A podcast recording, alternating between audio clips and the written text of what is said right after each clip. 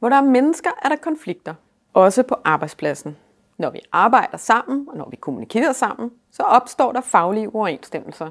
Og der opstår også spændinger i os og imellem os. Det kan være mellem dig og din nærmeste kollega, i dit team, på tværs i organisationen. Det kan være mellem forskellige fagligheder i en projektgruppe, eller med borgere eller kunder. Hvordan vi håndterer faglige uoverensstemmelser og de spændinger, der opstår i de relationer, vi samarbejder med, afgør, om konflikten udvikler sig destruktivt eller konstruktivt. Det vil sige, om samarbejdet fortsætter og udvikler sig, eller det opløses, og vi går hver til sit.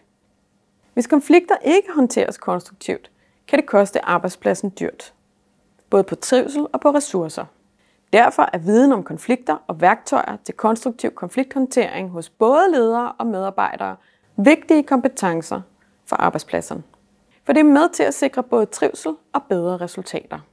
Kurset i konfliktforståelse vil give dig et indblik i, hvordan konflikter opstår og udvikler sig, hvordan du og dine kolleger reagerer i konflikt, og værktøjer til, hvordan du løser konflikter konstruktivt.